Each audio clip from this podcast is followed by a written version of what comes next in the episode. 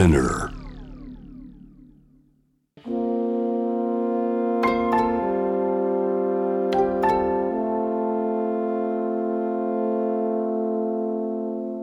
これは誰かの本当の物語。あなたの本当の物語。AUFG ライフタイムブルース This program is brought to you by au フィナンシャルグループ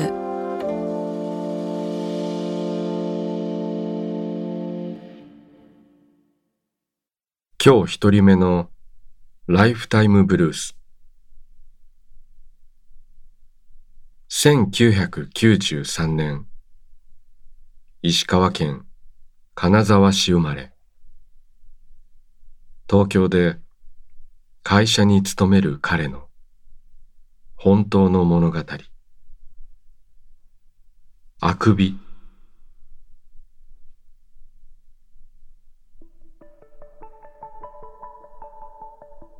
私はよくあくびをする。そのことで悩んでもいた。たまにするあくびなら気持ちの良いものかもしれない。だがあまりにも頻繁に起きてしまうとそれは心地よさとは違ってくる。まるで喉の奥で風船が膨らんでは縮みまた膨らんでというのを繰り返しているみたいだ。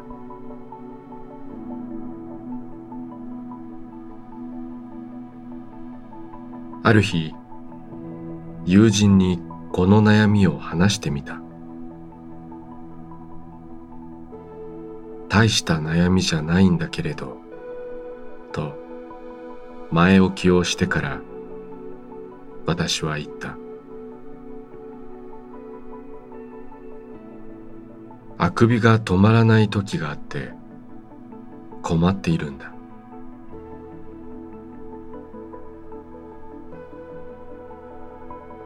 友人ははじめなんだそんなことかと面白半分で私の話を聞いているようだった。一通り私のちっぽけで奇妙な悩みを聞いた友人は表情を整えると穏やかなトーンで私にこう話した。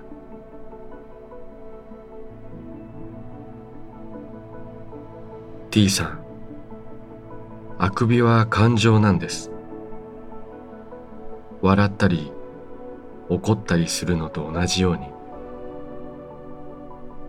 あくびもあなたの感情を代弁しています。あくびがたくさん出てしまうのはきっと T さんの内側に押し込められている何かある感情が外に出たがっているのではないでしょうか。私はそんなふうに思う。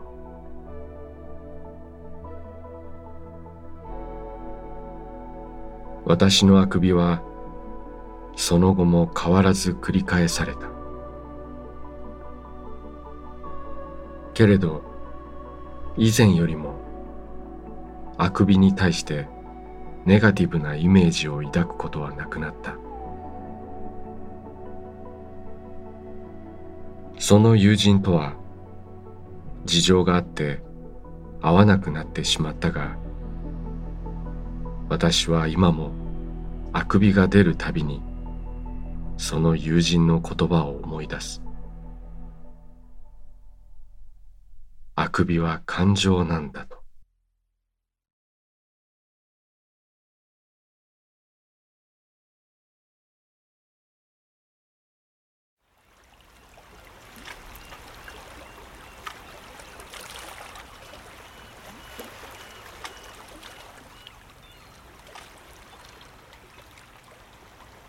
息をするようにあなたの話を聞く。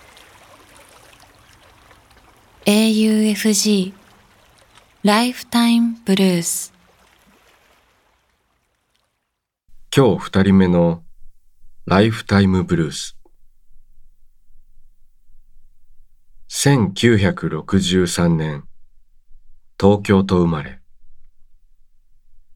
東京で会社役員をする彼の本当の物語。ポニーテールの少女。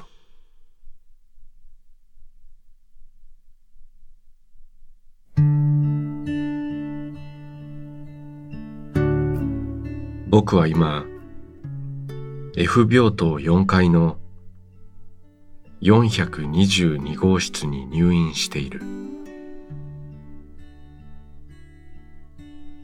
2年半ほど前大きな手術を受けた。その後数ヶ月ごとに検査を重ねてきたが再発が発見された。今回はその治療のための入院だ。ところが入院直後の血液検査で白血球が基準値を下回り治療に待ったがかかってしまった。白血球を増やすにはバナナやヨーグルトが良いという。僕はバナナとヨーグルトを買いに2階の売店へと向かった。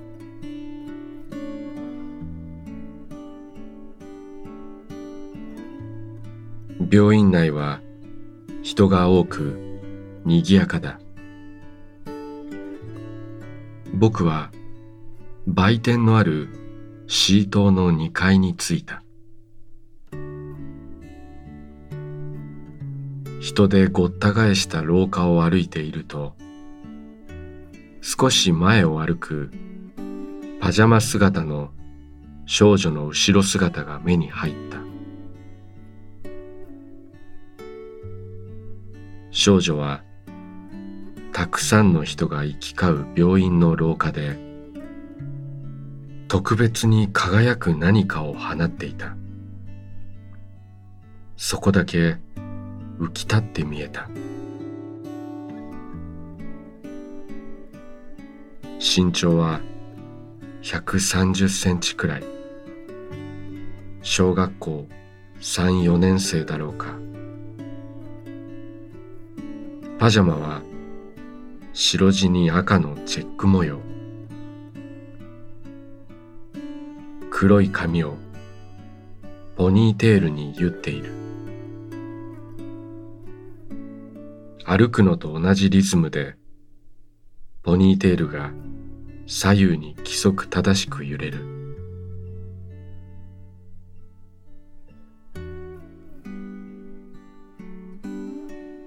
僕はしばらく少女と同じ距離を保ちながら歩いた。売店に着いたのでバナナとヨーグルトを買った。売店を出て僕は再び廊下を歩き出した。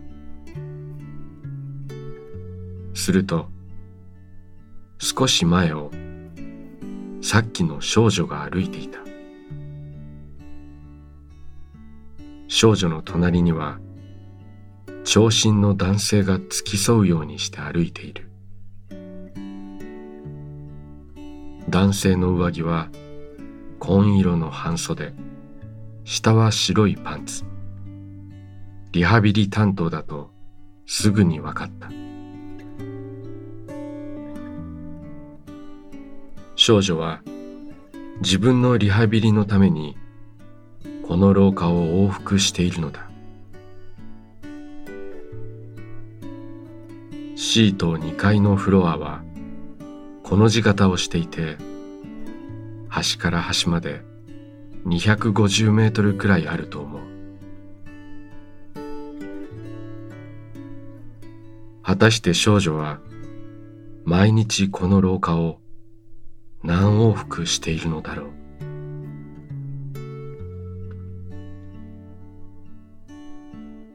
2年半前僕は8時間にわたる大手術を受けた。術後リハビリ担当からこう言われたことを覚えている。体力回復にはまず歩くことです。手術の傷口が痛くても痛み止めを打ってでも歩くことが大切です。少女を見ていてその頃の自分を鮮明に思い出した。真夏の D 棟5階をひたすら歩いた日々のこと。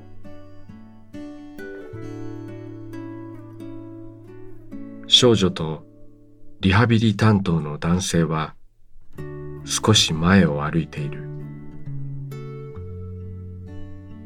そして二人は U ターンをしてこちらに戻ってくる。僕は初めて少女の顔を見た。マスクをしているから顔全体を見ることはできない。濃い眉。しっかりとした眼光を放つ目。瞳は少し上を向き明日をしっかり見つめているように見えた。それは決して負けないという強い意志を感じさせるものだった。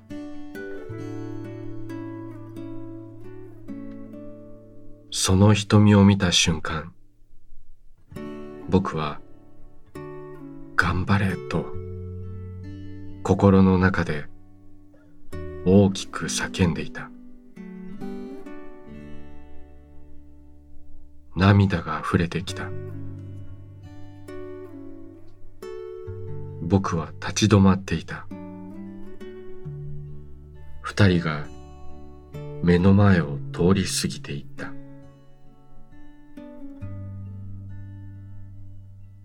振り返り少女の後ろ姿を目で追った。次第に小さくなっていく漆黒のポニーテールが左右に規則正しく揺れていた。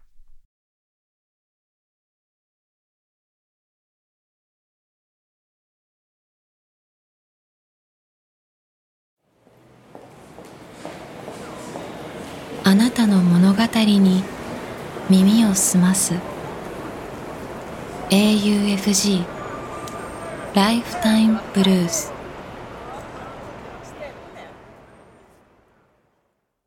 今日三人目のライフタイムブルース1971年東京と生まれ。愛知県で仕事をする彼の本当の物語。富士山に登る。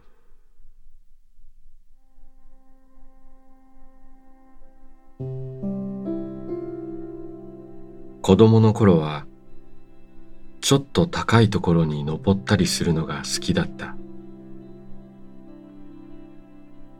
小学校の校庭の端から富士山が見える東京都三鷹市で育った。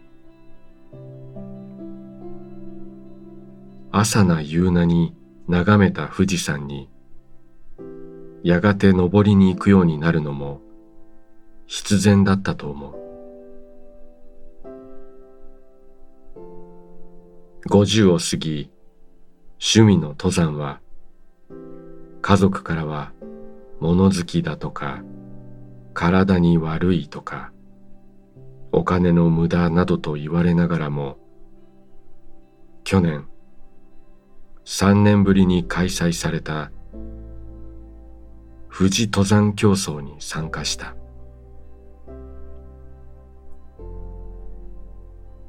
結果は5合目の制限タイムを切れず途中リタイア。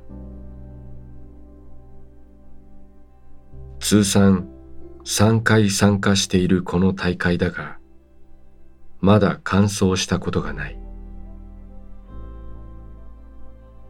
日本一完走率が低いとも言われる過酷な大会だがなんとか完走を目指したい。いやもう年だしななどと葛藤の日々だ。今年はまた5合目コースからの再チャレンジ。完走を果たせるのは最短で2年はかかる。ますます年齢の壁が高くなる。完走しても賞金が出るわけではない。単なる自己満足でしかないのだがフィニッシャーを名乗りたい。夢は夢ともう区切りをつけてやめるのか。2年後を目指して頑張るか。悩む日々が続いている。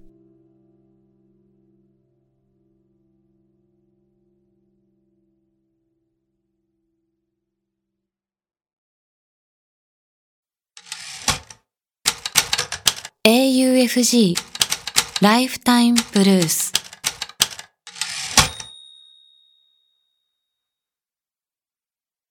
今日4人目のライフタイムブルース1967年北海道生まれ。北海道に暮らし写真作家として生きる彼の本当の物語。ライド。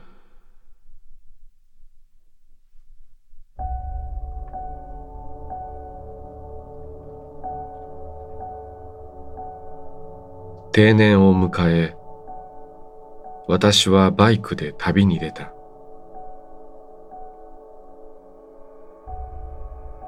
2022年の2月に私は自衛隊を定年退官したやっと終わった。心の底からそう思った。離婚して二人の子供はそれぞれ独り立ちし、私は定年の三年前から温めていた計画を実行することにした。バイクで北海道一周の旅に行く日本一周の方が格好はいいがとりあえず現実的な北海道を選んだ。そして函館の港町江差に到着した。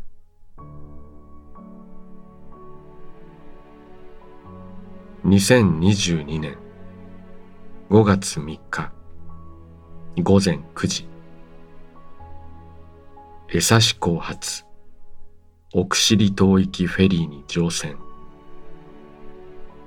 初めての離島へのバイクでの旅。すべてが新鮮でドキドキの連続だった。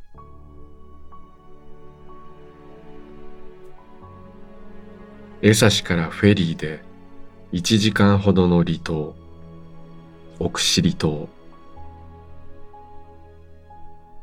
北海道の離島で有名なのは利尻島、礼文島だが、実は奥尻島は隠れた名所。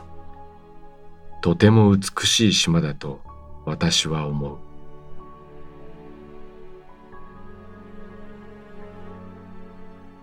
島の全周、およそ75キロ。バイクでゆっくり1時間と少しで回れる距離だ。奥尻ブルーと呼ばれる透き通った青い海。人のいない美しい砂浜。対向車の全く来ない海岸線の道路。そこをただ一人バイクで走る。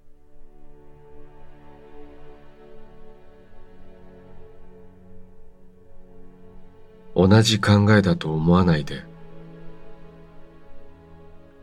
彼女はそう言って家を出た。家と舞台の往復だけの日々。私という男は本当につまらなく。退屈な存在だったろう。子供たちは私を選んだ。二人とも泣いてはいなかった。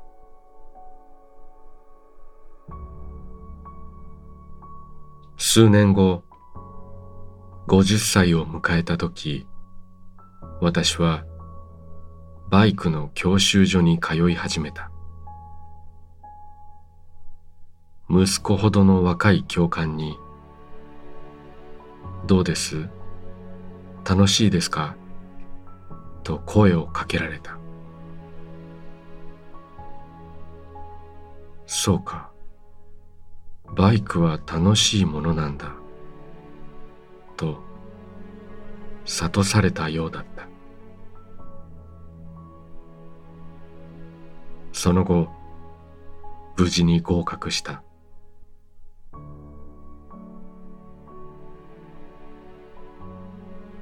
2022年5月4日奥尻島の朝5時朝早く民宿を出る。若い移住して民宿を営む若い夫婦。その子供たち。起こさぬよう私はバイクを道路まで出してからエンジンをかけるまた来ます。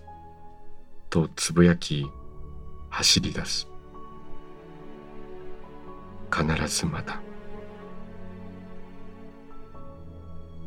温泉の近くにある宿だった。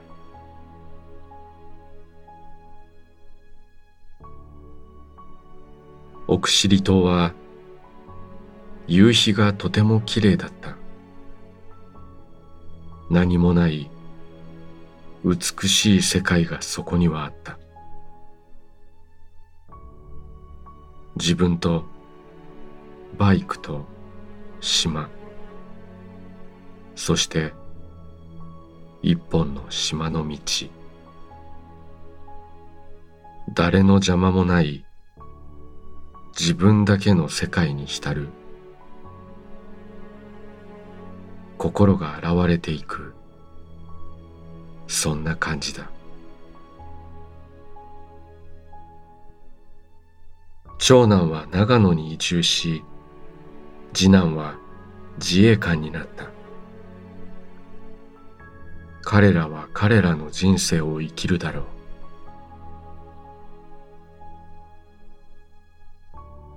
う。もう自分を許しなよ。長野に旅立つ前の長男の言葉だ。いつの間にか彼らは大人になっていた。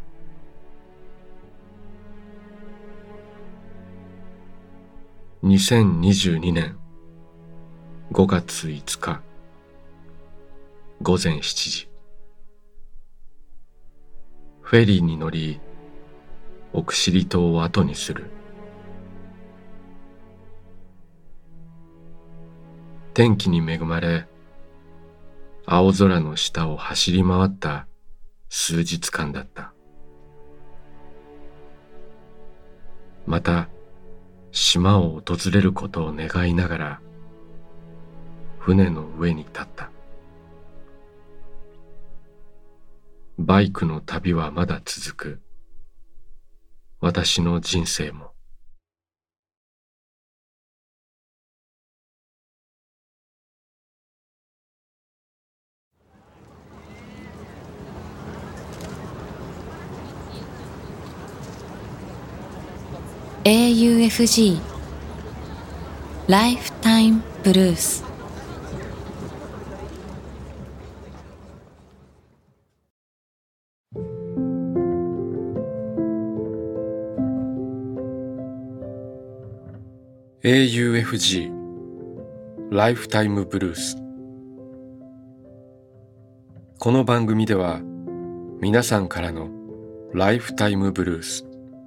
人生の物語を募集しています。短くシンプルで構いません。あなたがちょっと書いてみようかなと思ったことを番組ホームページの投稿欄に書いて送信してください。物語の条件は事実であること。ただそれだけです。あなたが体験したこと、目にした出来事、家族、友人、動物の話、旅の思い出など、あなたが今語りたいこと、誰かに伝えたいことを。自由に書いて送ってください。今まで物語なんて書いたことがない。という人も心配はいりません。LINE やメールをするようにまず一度書いてみてください。送られた物語は必ずすべて目を通します。そして皆さんからの物語を毎週番組で紹介します。応募方法、詳細は番組ホームページを見てください。ライフタイムブルース。またここでお会いしましょう。小田切城でした。